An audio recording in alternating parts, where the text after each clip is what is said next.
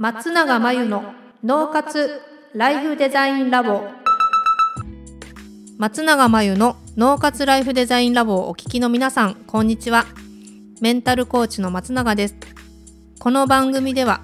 あなたが望む人生をデザインするために脳と心の使い方を知って生かすためのヒントになりそうなお話をお届けしています。週に2回月曜日と木曜日に配信中のピンポン Q&A のコーナーでは日常生活やビジネスでよくある悩みや松永が主催している内観力養成ライフデザインオンライン講座で寄せられた質問などにお答えしていきます。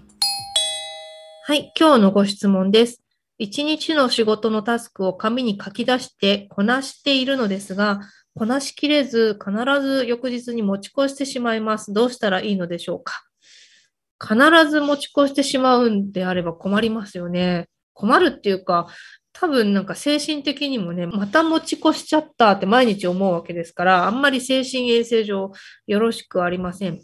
ただ、一日のタスクを紙にちゃんと書き出してやっているっていうことなんで、自分で目に見える形にはしてらっしゃるということですから、見どころとしてはですね、翌日に持ち越してる理由のうん、突き止め方なんですけど、ちょっとパターンとしていくつかあるのは、例えば自分の予想がいつも見積もりが甘いのかどうかっていうところを見てほしいですね。30分で終わると思ってるけど1時間かかってるとかなのか。もしくはそうじゃなくてかかる時間はそれぞれ、えー、見積もり通りなんだけれども、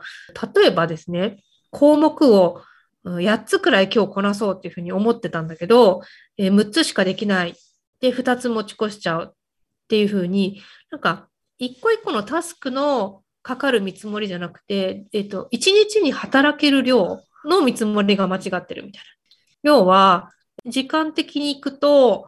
えー、8項目できるんだけど、いつも4項目くらいで疲れてきて、なんか効率が落ちてきて、5個目、6個目で息絶えて、えー、7つ目と8つ目の時には取り掛かる気力がなくてできないとかであると、タスクにかかる時間じゃなくて、タスクのボリューム、量が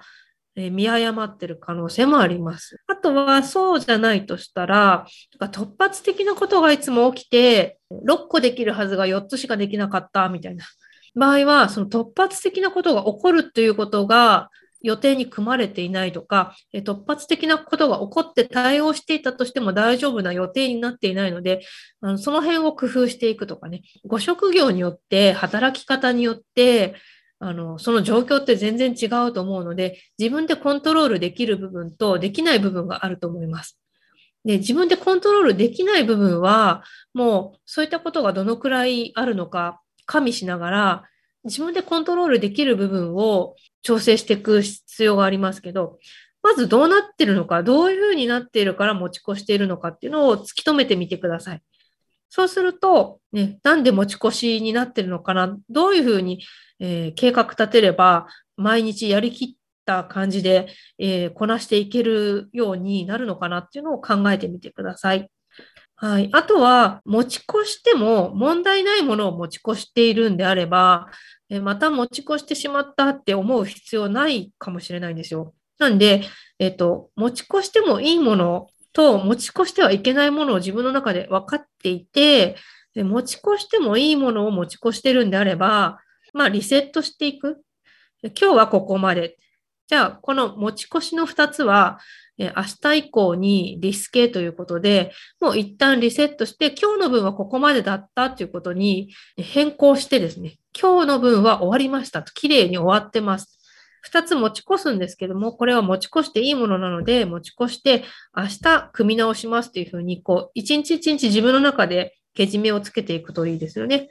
で、持ち越してはいけないものを持ち越しているんだとしたら、本当によっぽど考えなきゃいけないと思うので、ちょっとどういうパターンなのか自分で見てみるといいのかなというふうに思います。ということで、以上、ピンポン Q&A のコーナーでした。